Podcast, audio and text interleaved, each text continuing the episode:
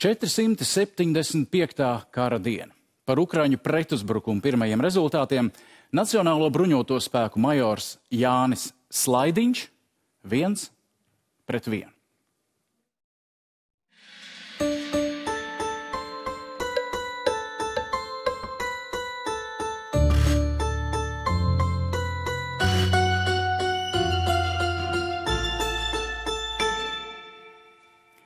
Sveicināti!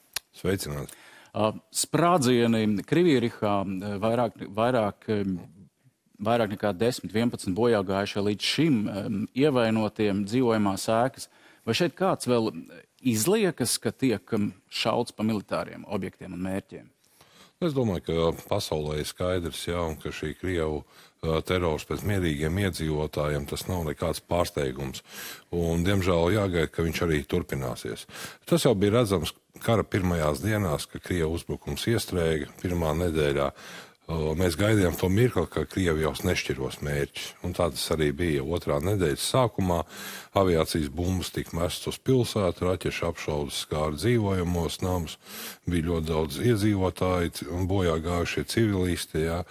Un es domāju, tāda ir Krievijas taktika, lai mēģinātu radīt, teiksim, iekšienē Ukraiņas problēmas, ka cilvēki būs noguruši no kara un tiks izdarīts spiediens uz politiķiem, jā, lai sēstos beidzot pie sarunu galda. Bet, kā izskatās, šī taktika Krievijam nestrādā un Ukraiņa tik kļūst arvien spēcīgāka. Bet nu, militārās pretzāles ir pretgaisa aizsardzības sistēma. Cik lielā mērā nu, Krievija, Riha, citas lielās pilsētas ir pasargātas? Nu, redzam, ka galvenais ir koncentrēts, protams, pa militāro, politisko, ekonomisko centru Kievu.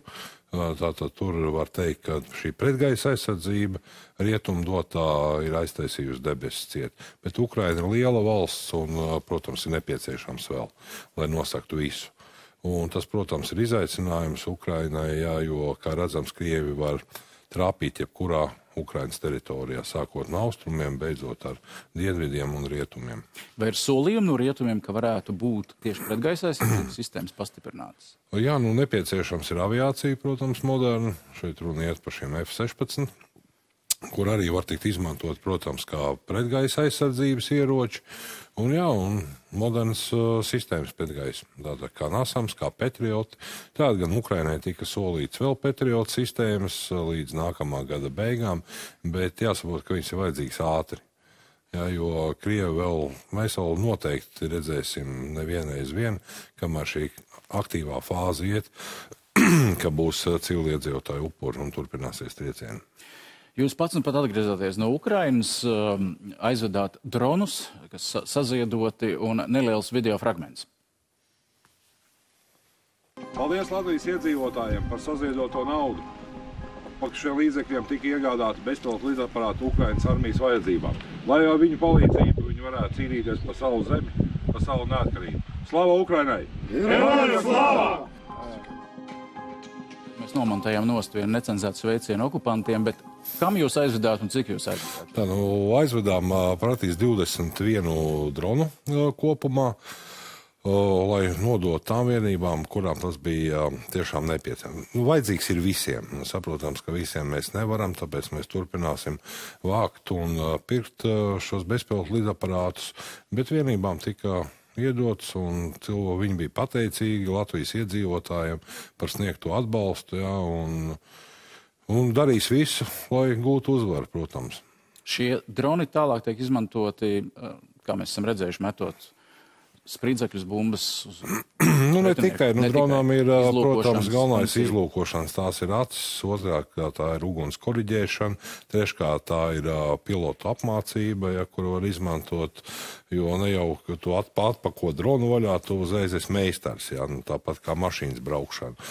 Un līdz ar to tiek piloti sagatavoti, kuri tad vada, jo nesagatavots pilots ļoti ātri šo dronu var vienkārši pazaudēt. Ja nepareizas darbības veicot. Tāpēc Ukraiņi ir, viņiem ir skolas šīs bezpilota lidaparāti, kur viņi apmāca bruņoto spēku vajadzībām, jā, tātad šos pilotus. Tur, kur viņi izmantos kaut vai bumbu mešanai, viņš uzskata pa vajadzīgi, ka tajā brīdī tas būs nepieciešams, nu, lai viņiem veicās.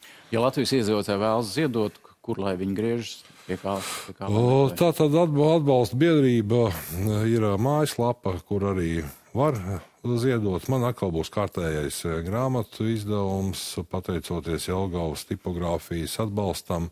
Mēģināsim atkal taisīt šādu veidu akciju, lai savākt nākamos līdzekļus un atkal iepirkt un nogādāt tām vienībām, kurām tas ir nepieciešams. Šogad nebijāt vēl bijis Ukrainā. Kādi ir tie iespaidi, kur jūs bijāt, ko jūs pieredzējāt, ko secinājāt? Nu, notiek karš valstī, to var redzēt uz katra soļa. Jā, ir ierobežojumi dažādi, jo tuvāk, protams, austrumiem jau tie kļūst lielāki. Daudz kur cilvēki vienkārši pieraduši pie tā visu, pie gaisa trauksmēm, nemitīgās artilērijas apšaudas. Jā. Bet vērojams cilvēkos ir tāda, nu, ka tas viss beigsies, ka tas viss varētu beigties. Bet neviens, ar ko es diskutēju, netaisās Krievijai piekāpties. Protams, pēc tā visa, pēc šī pusotra gada kopš kara darbība, Ukraiņi ir uh, pārliecināti, ka jāizkaro, jāizkaro ir līdz galam un līdz uzvarai. Bet vai Ukraiņi ir gatavi ilgstošam karam? Arī tā var notikt. Jā, nu, protams, man jau iepriekš māca, kas būs tad, ja, teiksim, Ukraina būs piespiesta sēsties pie sarunu galda, vai nebūs šis Somijas variants, kā mēs zinām. Tātad pēc uh, sarkanās armijas iebrukuma 39. gadā 40. tika noslēgts miera līgums un Ukraina zaudēja teritorijas, bet saglabāja neatkarību. Somija. Som, Somija jā, saglabāja neatkarību. Nu, šis ir tāds aktuālākais, kas virmoja gaisā. Bet es domāju, pēc visa redzētā arī to, ko saka Ukrainas prezidents un politiskā vadība. Ukraina cīnīsies. Šobrīd nav iemesla nekāda, lai sēstos pie miera sarunu galda un vēl izpildītu kaut kādas Krievu noteikumus. Mēs redzam, ka Krieviem šī retorika nemainās. Tātad Ukrainas kapitulācija, tagad pēdējais bija Odesas apgabals, Harkivas un Zaporižas jādod. Nu, tad varētu apmēram sēsties pie sarunu galda. Nu, Ukrainas to neies noteikti. Un labi, ka to rietumu beidzot saprot, un arī rietumu politiskie līderi uh, ir pilnīgs pilna apņēmības atbalstīt Ukrainu, jā, tik cik ilgi būs nepieciešams. Pat, ja sāktais pretuzbrukums nenesīs varbūt uzreiz tik liels rezultātus, kā daudz gaida. Jā, nu daudz gaida, ka Ukraiņa aizies, kā saka, plīvojošiem karogiem, kā tas bija pie Harkivas, jā, kad izdevās pārsteigt Krievu armiju. Nu, otrais Krievu, protams, uz šādu grābekli neuzkāps. Un pēc pagājušā gada neveiksmēm, pēc Helsinas zaudēšanas, redzam, ka Krievi ir ļoti liela rakšanas meistari. Visu šo laiku viņi raka, raka, raka un ļoti labi saprata, kur varētu būt Ukraiņa galvenais trieciens un kas ir bīstamākā vieta. Tās ir, protams, Krima un iziešana Ukrainai pie Azovu jūras. Tā kā, protams, paskatoties, ko tur Krievi ir sarakuši, nu, nebūs vienkārši. Uh, Ukraina ir sākusi uzbrukumu, ir kaut kādi teritoriāli ieguvumi. Uh, mēs varam arī kartē apmēram to redzēt. Uh, kā jūs definētu, kas ir noticis pa šīm dienām? Tāda taustīšanās, vājo punktu meklēšana, vai kaut kas ir sanācis, vai kaut kas nav sanācis Ukraiņai? Nu, Pirmkārt, jau noteikti Ukraina meklē taustās pa visu fronti. Redzam, šie uzbrukumi notiek eh, visā frontes garumā, mazāk varbūt Donbass reģionā, Harkivas apgabalā, ja, bet uh, dienvidos un centrālā daļā Ukraiņas spēki mēģina tā kostot cepumu pa mazu gabaliņu. Ja. Un tas, protams, jānosaka, kur ir vēl artilērijas pozīcijas, kur ir komandpunkti, kur ir apgādes elementi. Un izskatās, ka vēl Ukraiņa nav iesaistījuši savus galvenos spēkus. Pašlaik viņi operē ar otru un bataljonu kaujas grupām, bet šīs jaunizveidotās brigādes, kas izgāja apmācību rietumos, pašlaik jau kaujā nav iesaistījušās. Mēs redzējām jau pirmās apdzīvotās vietas, kas ir atbrīvotas, Makarīva, ka, piemēram, arī video kadri no kaujas, kaujas tur. Par ko šie šie punkti šobrīd liecina. Mēs dzirdējām arī, ka Krievija mēģina iet pretuzbrukumā, atpakaļ, atgūt šīs teritorijas. Tur tad notiek tāda cīņa par šīm vietām. Tas ir Zaporižas un, un Doņetskas apgabalu um, robežas, teiksim tā, kaut kur pa ceļam uz Azovas jūru. Nu, svarīgākais, protams, ir ceļus iegūt uh, savā kontrolē, jo ceļi jebkurā gadījumā būs galvenais kustības virziens. Jā. Caur katru apdzīvoto vietu iet ceļš tālāk uz galveno Ukraiņas mērķi, jā, kas ir Tokmaka un tālāk Berģānska, Melitopola. Tā tad, protams, jebkura vietu, jebkuru vietu Krievijas spēki pārvērtuši pa cietoksni. Ar to jārēķinās. Apiešanas manevri ir diezgan, iero... diezgan ierobežoti, jā, sakarā ar šiem Krievu plašiem mīnu laukiem, bet, protams, viņiem ir jāatstāj arī koridori, kur atkāpties Krievu spēkiem. Un tā tad notiek cīņa par šiem ceļiem. Jautājums, eh, cik laba uh, informācija ir Ukraiņas izlūkdienestiem, cik labā, cik labā līmenī viņi ir sagatavojušies ir pretuzbrukumam, apzinot, kur ir šie mīnu lauki vai kur nav. Vai šobrīd mēs varam kaut kādus Es domāju, mēs varam secinājumus izdarīt no tā, ka um, pietiekami daudz uh, izlūku informāciju noteikti iedos sabiedrotie Ukraiņas pusē. Jā. Bet jāņem vērā arī to, ka Krievi ir lieli maldināšanas meistari. Arī tas ir fakts. Jā. Un, uh, mēs redzējām pāris dienas atpakaļ, ka Ukraiņu vienība ar savu jauno kaujas tehniku iekļuvusi mīnu laukā, nezināmā mīnu laukā. Un kas noved pie tā, ka tika iznīcināti vairāk šīs kainieku kaujas mašīnas, Leopard tanks, jā, un vēl uh, rietumu valsts tehnika atmīnēšanas drāls, jā. Uh, nu, tā ka to jārēķinās, jo, kā jau saku, Ukraiņa šobrīd izpilda ļoti sarežģītu militāro operāciju, un var sagaidīt jebkurus pārsteigumus no Krievijas puses. Pirmkārt, jau Krievi var iet pretuzbrukumos, jo viņi karo vairāk ar gaļu. Tātad arī ar to Ukraiņas pusē jārēķinās. Un, lai ko teiktu politiķi un militārie speciālisti, analītiķi, uh, tikai karaspēks uz zemes varēs izdarīt uh, kaut ko. Paredzēt tur neko šobrīd nevar. Par Kāru informatīvajā telpā jūs minējāt šo leopardu gadījumu, tas tika aktīvi izmantots. Daudzi citēja, rādīja, komentēja, lūk, ir iznīcināti leopardi, Bredlī bruņumašīnas. Kādā veidā Krievija, vai Krievija var teikt, ka Krievija šo ir izmantojusi veiksmīgi šajā gadījumā, vai bija sagatavojusies labi? Nu, es domāju, ka Krievija gaidīja to mirkli, kad beidzot būs kāds vizuāls pierādījums, ka tiešām rietumu kaujas tehnika ir iznīcināta. Jā, un šis bija tas gadījums, ka viņi uztvēra, protams, tas bija vajadzīgs ļoti iekšējām vajadzībām, biomasai, kā saka, saviem, lai parādītu, ja, ka, nu, ka rietumu tehnika nav neiznīcināma, ka viss ir vienkārši, ka Krieva armija ir spējīga. Diemžēl arī rietumos šīs video materiāls nokļuva. Un bija arī no rietumu politiķiem, kā tā tagad, jā, kāpēc nav panākumu, kāpēc eku sašauta tehnika ir, jā, bet cilvēki neiedziļinās tādīs militārajās būtībā, ka katrs uzbrukums prasa resursu zaudējumus. Neviens uzbrukums nevar notikt uh, bez zaudējumiem, ieskaitot arī kaujas tehnikas. Jā. tas nav pārsteigums, mēs vēl turpmāk arī redzēsim šo sašauto kaujas tehniku un nevienu vienu. Bet uh, Krievija jebkuru šādu veidu izmantos informatīvām operācijām. Joprojām uh, tiek minēts, un, un, un paši Ukraiņi saka, ka uzbrukums prasa klusumu. Neviens nezina īsti, kur notiks. Nu, ja galvenie spēki vēl nav iesaistīti, tad ļoti svarīgs, ko arī eksperts saka, svarīgs ir jautājums, cik lielā mērā abas puses varēs pievilkt strateģiskā vai svarīgā operatīvā vietā savas rezerves, pārmest no vienas zonas uz otru.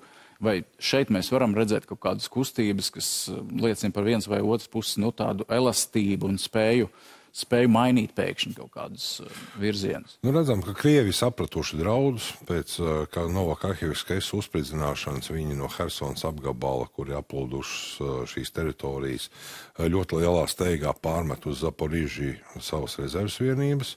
Un tās tiešām ir, var uzskatīt par kaujas spējīgām vienībām. Tas ir vairākas speciālo spēku brigādes vai, kā mēs zinām, spēcnāzi ir jūras kājnieki, ir motostrēlnieki no 49. vispārējās armijas, kur pašlaik tiek novietot trešajā aizsardzības līnijā.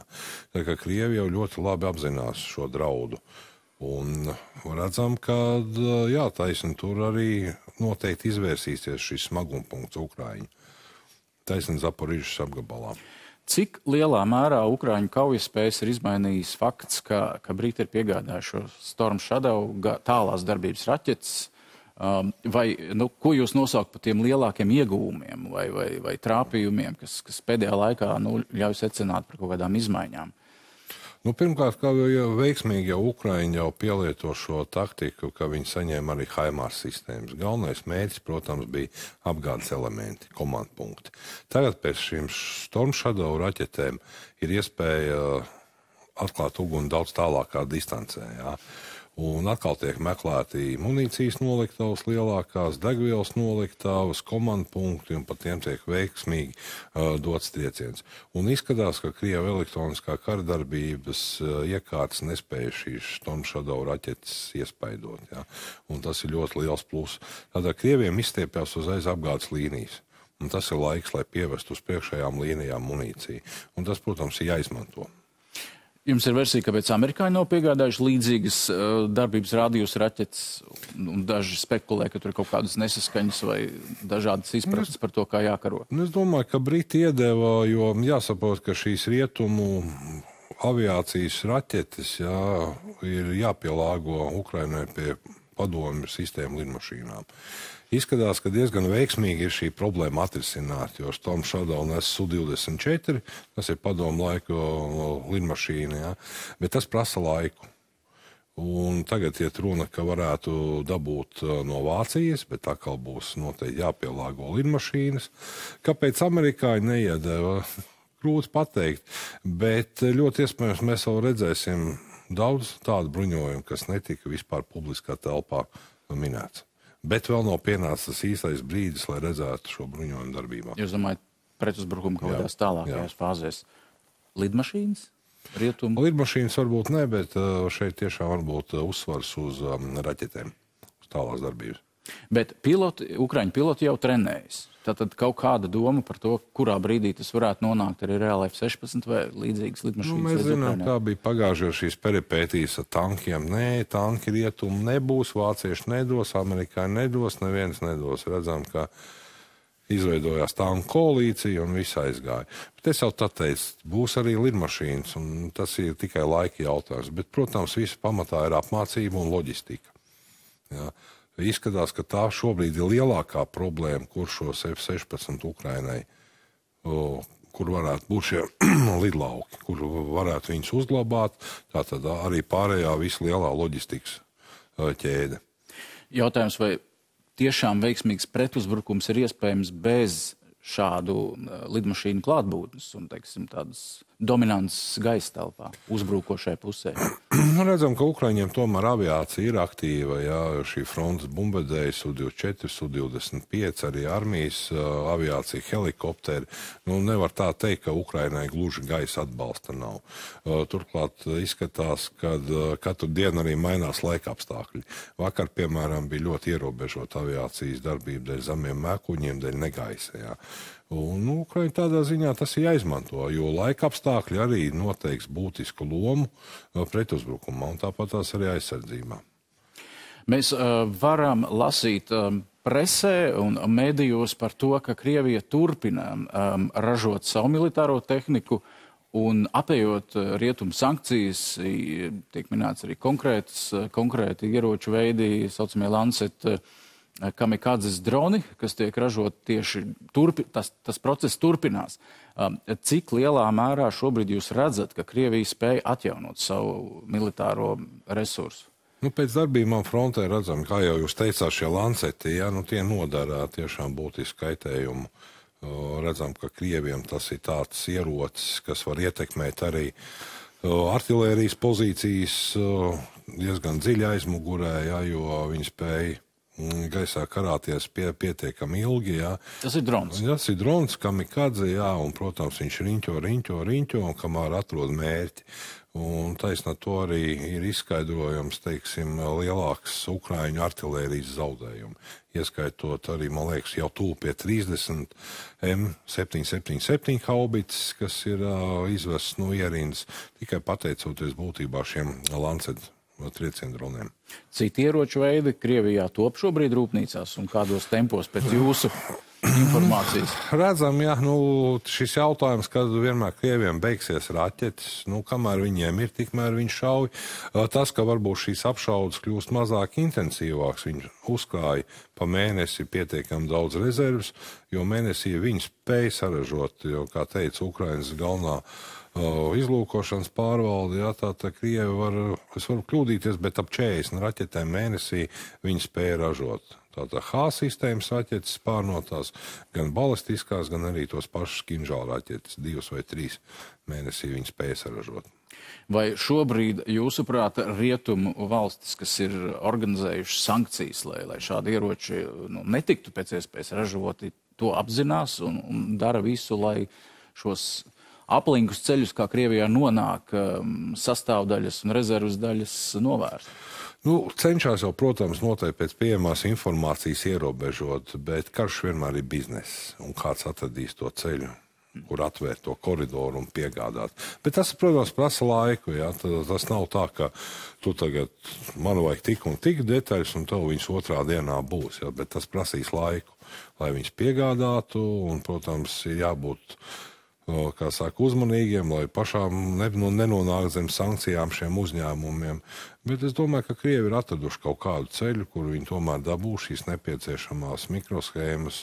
Nu, Pirmkārt, jau, protams, tā ir Irāna, ja, kas piegādā Krieviem pietiekami daudz komponentus un arī šos bezpilotu šahedus. Un soli uzcelt rūpnīcu. Un soli vēl uzcelt rūpnīcu, ja tā tā Kaspijas jūra, ja iepriekš bija redzēja, redzējām, ka uh, uh, Irānas uh, aviācija, tātad transporta aviācija, diezgan bieži viesis ir Maskavā. Tagad izskatās, ka viss galvenokārt tiek piegādāts pa Kaspijas jūru.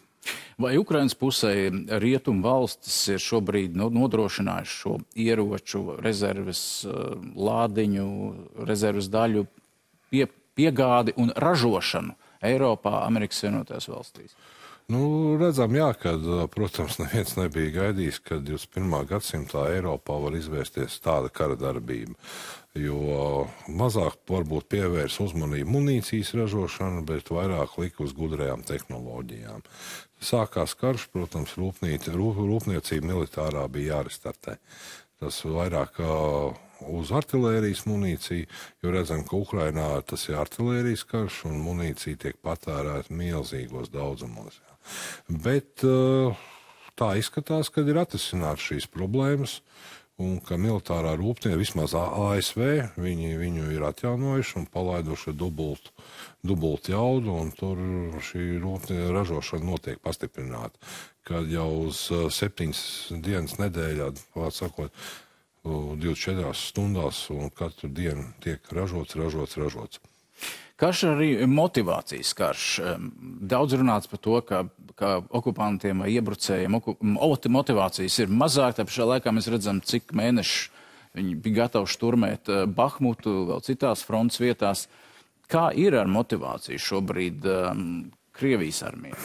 nu, cik man ir, kā saka, šī informācija Šeit mēs nevaram salīdzināt to morāli, kas ir Ukraiņas pusē un, protams, Krievijas pusē. Un tur arī jāsaprot, kas tik tur Krievijas pusē nekaroja. Tātad, tur ir privātās militārās kompānijas, tur ir Rosgvardija, tur ir Čečenijas vienības, tur ir regulārie spēki, speciālie spēki. Jā, tā, tā diezgan liels kontingents, kur, protams, ir jāmēģina komandieriem savākt kopā. Bet tas, ka katrs no viņiem ir atšķirīgs. Jā, ir mobilizētie, kuriem varbūt šī motivācija nav. Bet viņ, viņiem visiem ir viena doma, to, ko arī man Ukraiņa teica. Jā. Viņiem vēl no padomu laikiem viņi saprot, ka jāiet līdz galam. Jo viņi baidās kļūt par dzimtenes nodevējiem. Viņi zina, ka aizmugurē, ja viņi mūks viņus apšaus, un šīs bailes tur viņus. Bija arī tādi, kādi ir pavisam nesen demonstrēti šo pretbrūnu laikā, kur, kur, kur Krievu karavīri bēg vai atkāpjas, un viņus sagaida savējie. Savējo vienkārši apšauba. Tā ir tā tāda tipiska. Tas ir Krievu kara māka, jā, to mēs zinām no otrā pasaules kara, un tādā veidā jau būtībā viņi arī aizgāja visur, kā saka, līdz galam. Un tas viņam iekšā šī domāšana sēž, jo vienībās vēl tie politrūki vai politiskie vadītāji, kuri turpina uzturēt šo kaujas garu. Un tas ir tas šīs bailes, kas, viņus, kas viņiem liek atkāpties. Ja? Jo pārbēdzēju arī nav daudz, jo viņi saprot, ka tas ir iespējams ceļš vienā virzienā tikai. Lai viņi nokļūtu līdz Ukraiņu pozīcijām, tas ir ļoti maz iespēja. Maz pārbēdzēja, bet Krievijas brīvprātīgais korpus eksistē, kas ir pro-ukrainisks šobrīd, vai nu, vismaz bruņojumu dabūnu Ukrainā. Uh, un šīs akcijas un reidi Belgorodā. Cik liela ietekme, kāds ir, kāds ir šis mērķis un vai tas nostrādā? Es domāju, ka šī Krievijas brīvprātīgo korpusu un Krievijas leģiona darbības ir nostrādājuši, man tā liekas, pa 100%. Labi, nav iegūtas kaut kādas milzīgas teritorijas, bet informat, informatīvā frontē uh, karš ir ienācis Krievijas teritorijā, un ne jau ar Ukraiņiem, bet ar Krieviem. Tātad Krievi ir pret Krieviem sanāk. Un tāpēc interesanti, ka Putins klusē, viņš vispār par to nerunā. Pa Belgorodu, jā, runā Šoigu, Jā, ka, jā, tur diversanti kaut kādi, jā, bet tas, ka paši krievi beidzot ir sajutuši, ka karš ir ienācis viņu teritorijā, es domāju, tas ir galvenais, ka šis mērķis ir sasniegts. Otrs, protams, bezpilota lidaparāti pie Maskavas. Ukraiņas pusē, jā, tas ir Krievijas leģions, tā ir viņa darīšana, ko viņi dara Krievijas teritorijā. Mēs tur nesam. Jā.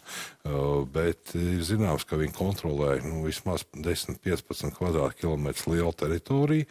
Centrālā Krievijas vara neliekās nezins, vietējā vara pa vāju lai viņas izdzītu ārā. Turklāt pēc pēdējās informācijas Krievi sākuši ir Belgorodas rajonā diezgan veikt diezgan liels uh, filtrācijas pasākums, jo šiem Krievu brīvprātīgo korpusam ir atbalsts no vietējiem iedzīvotājiem. No vietējiem iedzīvotājiem. Nu, bija informācija, ka tur parādījusies uh, Čečenu bataljoni, lai stiprinātu pierobežu, vai nu, šādā militārā ziņā tas var radīt to efektu, ka tur tiek pievilkts rezerves no citām kārdarbības vietām? Čečenu, kā vai Kadīroviešu nosūtīšana uz Belgorodu, protams, tas ir solis eh, domas priekšu, jo zināms, ka eh, viņiem slava iet pa priekšu, ka viņi, kā saka, ar drastiskām metodēm gatavi. Ja. Un tas ir, lai iedzītu cilvēkiem bailes, noteikti nesadarboties ar šo Kādi viņa karotāji, nu, mēs redzam, ka uh, tikai viņa muti ir vairāk bijuši, jā, un nekāds būtisks panākums viņa frontē nav parādījuši, bet kā psiholoģiski viņu nu, pārdislocēšana uz Belgorodu, protams, var atstāt iespaidu. Ko nozīmē šī jau publiskā, publiskā konfrontācija starp aizsardzības ministru Šoigu un Prigožinu Vāgneru komandieri, neslēpjoties viens otru un vienu otru komandas puses apvaino viss, nu, rupjākajos vārdos, un, un, un, un tas, tas nebeidzas. Jā, nu te varam mēs noteikti runāt par šiem grupējumiem. Jā. Nu, protams, skatoties no malas, grūti pateikt, eh, cik tas ir dziļi, eh, bet tas, ka konflikts eh, notiek, to var redzēt. Jā.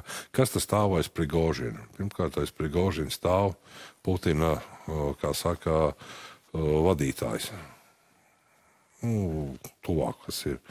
Un, viens no, viens no jā, administrācijas vadītājs aiz Putina stāv Sergejs, kā viņa vārds labi nav svarīgi.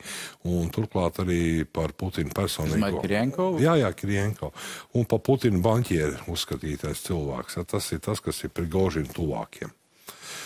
Kāpēc uh, viņš atļaujās tā runāt? Nu, tur arī var skatīties, kāpēc. Nu, pašlaik Krievijas armijai īsti labi neiet, un ļoti iespējams, ka Putinam ir vajadzīgs tāds nacionālais varonis, kādu sevi Prigožins pasniedz.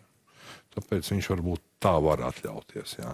Bet redzam arī šī šoigu predarbība. Vakar vai aizvakar viņš izdeva šo rīkojumu, pakļaut visu uh, Krievijas aizsardzības ministrijai, uh, kad īrovieši parakstīja šo uzreiz ka viņi gatavi pievienoties, bet Prigožins atkal pateica, ka Vāgners neko neparakstīs. Jā.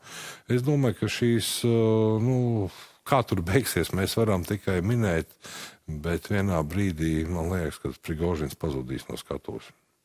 Jo pašlaik viņš ir izdevīgs, viņš ir vajadzīgs. Varbūt pēc kāda laika viņš vienkārši vairs nebūs vajadzīgs. Ko nozīmē pazust no skatuves? Nu, tas ir tāpat, kur visi ideiskie Krievu pasaules cīnītāji lēnām pazūd izkrīt pa logu. Kaut vai. Tās ir variants. Bet jūsuprāt, šobrīd Putins absolūti kontrolē situāciju un, un šīs, šīs visas diskusijas, konfrontācijas nu, grūts... viņa varu neapdraud. Nē, viņa var neapdraud, jo iespējams, ka tas ir viens no viņa spēkiem, jā, no līdzekļiem, ko viņš var izmantot pret saviem oponentiem. Jā. Ir ļoti iespējams, ka tas. Bet kas īsti notiek Kremļa iekšienē, nu, to var tikai minēt, un uh, to rādīs tikai situācija. Protams, situācija frontē, kā tas viss pavērsīsies. Bet pašlaik izskatās, ka Putins dzīvo kaut kādā savā realitātē. Jā, teiksim, viss viņš šīs pēdējā laika uzrunas un vakardienas uh, Krievijas dienas uzrunas liekas, ka cilvēks atrodas kaut kur pavisam citā dimensijā. Kādās uh, skrūvspīlēs šobrīd atrodas uh, Baltkrievijas prezidents Lukašenko, kur, uh, kur valstī vai republikā, cik tā ir šobrīd neatkarīga, Putins sola um, izvietot kodolieročus, un cik lielā mērā mēs varam runāt šobrīd par neatkarīgu Baltkrieviju? Ne par neatkarību mēs nevaram runāt, jo redzam, ka Krievijas zābaks tur ir iekšā. Turklāt Baltkrievi ir devuši praktiski visus savus munīcijas krājumus, 550 tūkstošu tonnām. Un jāsaprot arī tas, ka es domāju, ka ir beidzies šis uh, Putina mēģinājums uzspiest uz Lukašenko, lai Baltkrievijas bruņoties spēki iesaistās uzbrukumā Ukrainā. Jo ir zināms tas, ka Krievi strādāja ar Baltkrievijas bruņotiem spēkiem. Jā. Un viņiem bija grūti saprast, kāpēc Ukraina pēkšņi kļūst par ienaidnieku, kāpēc ir jāuzbruk. Un izskatās, ka šis Krievijas plāns ievilkt Baltkrievijas bruņotos spēkus ir izgāzies pilnībā. Baltkrievija neuzbruks Ukrainai. Vai tāpēc šobrīd parādās spekulācijas par Lukašenko veselības stāvokli pēc vizītēm Maskavā, jeb tas nebūtu jāsaista? Ļoti iespējams, ka to var saistīt, varbūt arī, ka nē, bet redzam, ka Lukašenko ir saguris, jo šī psiholoģiskā spriedze viņam, es domāju, ir milzīga. Un šie ieroči, jā, nu, vēl pat amerikāņi nav pateikuši, jo tikko bija paziņots, ka viņi pat neredz, ka būtu kaut kāda kustība no Krie Krievijas kodolieroču noliktavām uz Baltkrieviju. Ļoti iespējams, ka tie ieroči vienkārši arī tur netiks izvietot. Tas jau jāsaprot, tas vairāk kaut kāds psiholoģiskais efekts, nu, Baltkrievie ieroči bet viņi var šaut uh, turpat no Baltkrievijas teritorijas, sasniegt mērķi. Ja. Arī Latvijā cilvēki uztraucās vienbrīd, kas būs, ka Baltkrievijā izvietos taktiskos kodolieročus. Nu, nekas nebūs. Viņi var šaut viņu no Kaļiņgradas un viņi var šaut no Plaskavas, ja viņiem attālums pietiek. Tas, ka vēl papildus Baltkrievijā, tas nedos absolūti nekādas priekšrocības uh, Baltkrievijai un Lukašenko personīgi.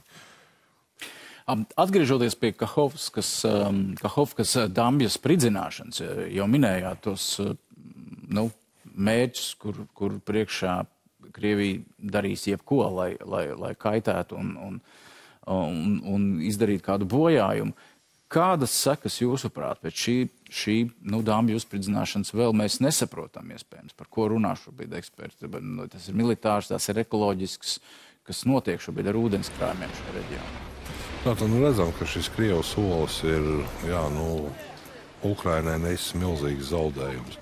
Nu, pirmkārt, jau jā, jāuzsver tas, ka var sākties epidēmija. Jo no Dņepras ņem dzeramu ūdeni, ārā tātad laika apstākļi ļoti karsti, 30 grādi. Tātad ir beigti dzīvnieki, cilvēki, un tas, protams, atstās beigtas zivis daudz, jā, un nezinu, kā tur tas var. No militārā viedokļa īsti Krieviem nebija jēga. Varbūt viņi negribēja tik spēcīgi, bet vienkārši kā jau krieviem sanāca tā, kā sanāca. Jā. Un, uh, turklāt viņi jau zaudēja savas pozīcijas. Viņi zaudēja savus cilvēkus, kuriem nebija pienākusi informācija, kad ir jāatkāpjas no turienes. Tagad daudz Hersonā piepelda klāta visiem automātiem uz muguras. Jā. Es domāju, ka Krievija vienkārši pārcentās. Bet tas, ka viņi gribēja šo dāmas spridzināt, bija pagājušajā gadā skaidrs jau pēc Helsinas zaudēšanas un atkāpšanās uz Dņepras kreiso krastu, ka viņi veids šo mīnēšanu, ka tas tikai laika jautājums. Tiklīdz sāksies Ukraiņas uzbrukums, viņi to izdarīs. Un skatoties nākotnē, tā tad ir pilnīgi skaidrs, ka no Krievijas var sagaidīt visu. Jā.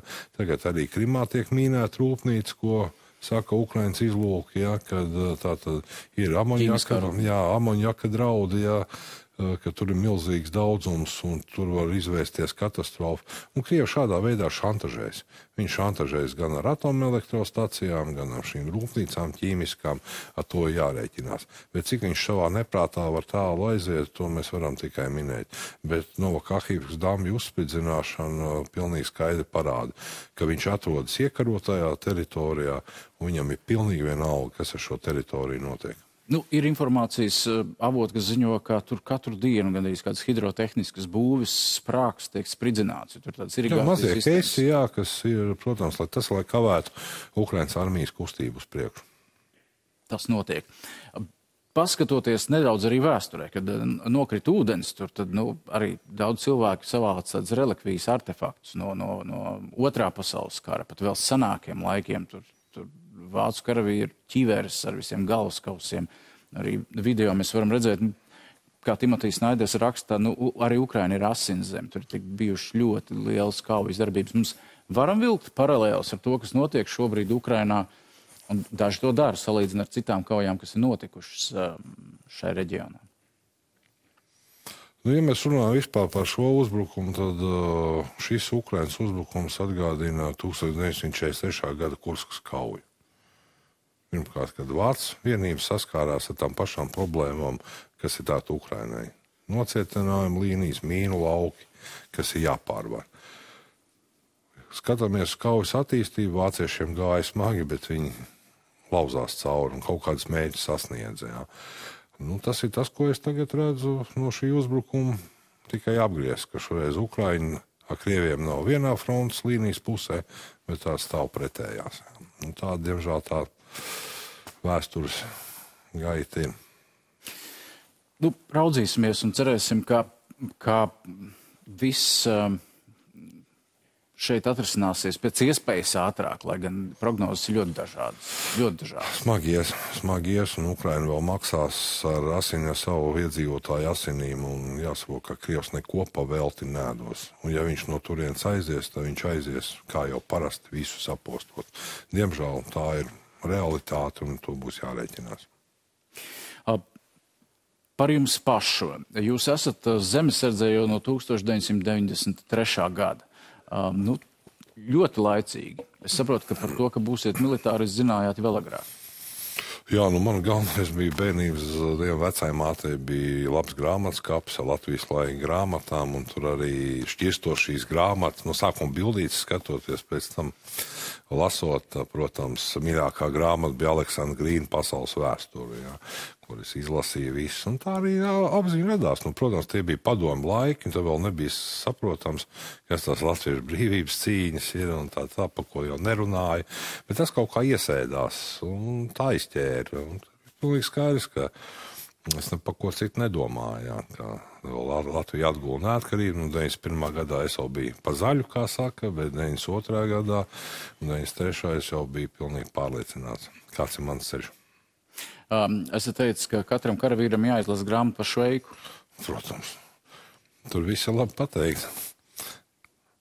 Es domāju, ka tur var izdarīt ļoti labu secinājumu, jo Hašeks pats ir bijis, kā saka, karojis Austro-Ungārijas armijā, un viņš ir ļoti labi aprakstījis to karavīru dzīvi. Tas tiek pasniegts kā šveika, kā saka, šī izdomātā varoņa tēlu, bet tur ir ļoti labi.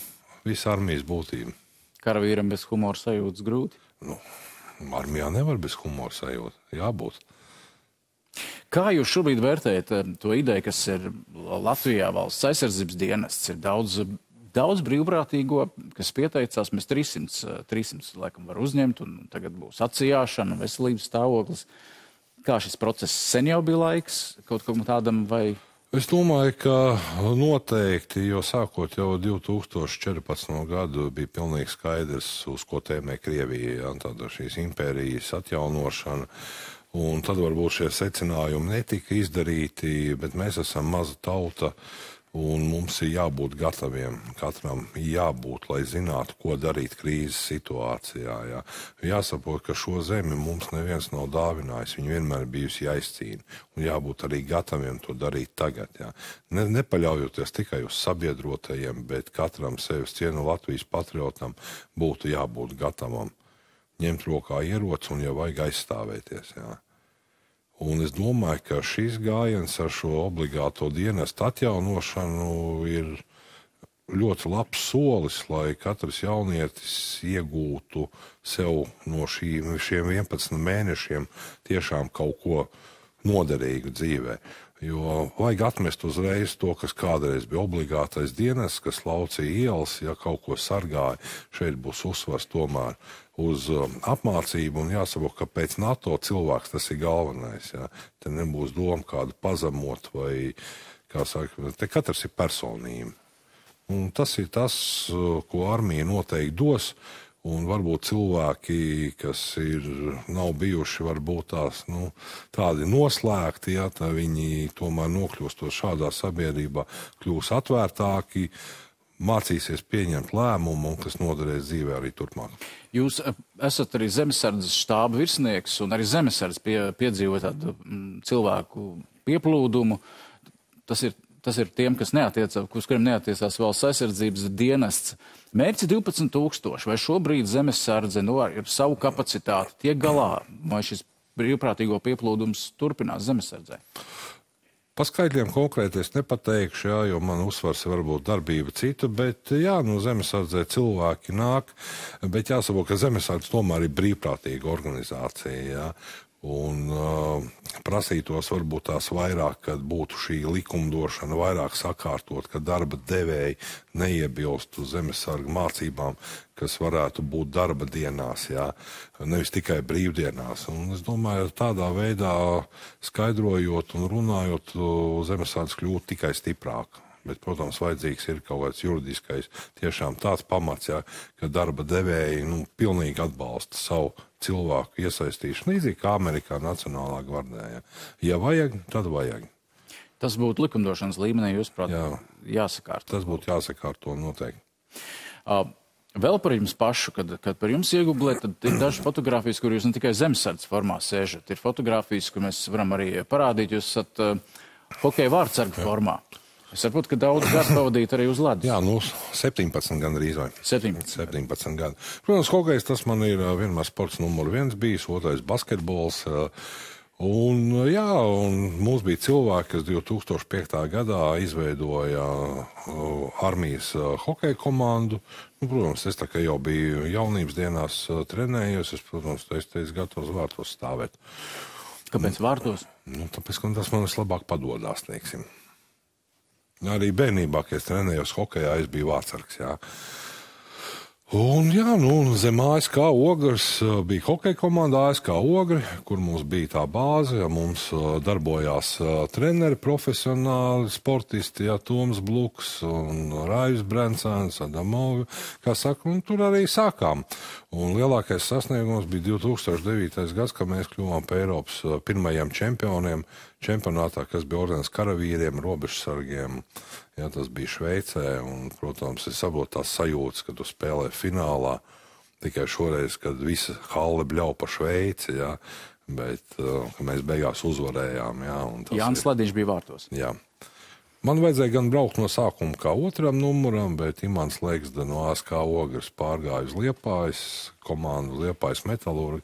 Tad man tā tika tas gods uh, būt, kā saka, pa pirmo numuru. Nu, tā jāvalk paralēls gan izar Artūru Šilovu, kurš arī nesāk šo uh, mums uh, Latvijai vēsturisko pasaules čempionātu. Un es pavisam beigās, kā, nu, kā jūs jutāt līdz Latvijai, kādas bija tās emocijas un, un ko Latvijas izlase izdarīja īstenībā arī tautas labā? Ne, nu, kā saka, veči izdarīt to. Nu, To pat grūti pateikt, ja to, ko mazā Latvija un vajag atmest šīs, nu, kāpēc Krievi, Baltkrievi, ja, tas nav svarīgi, ja, bet tas, ka Latvija izcīnīja šo vēsturisko panākumu, nu, tur vienkārši nav ko teikt.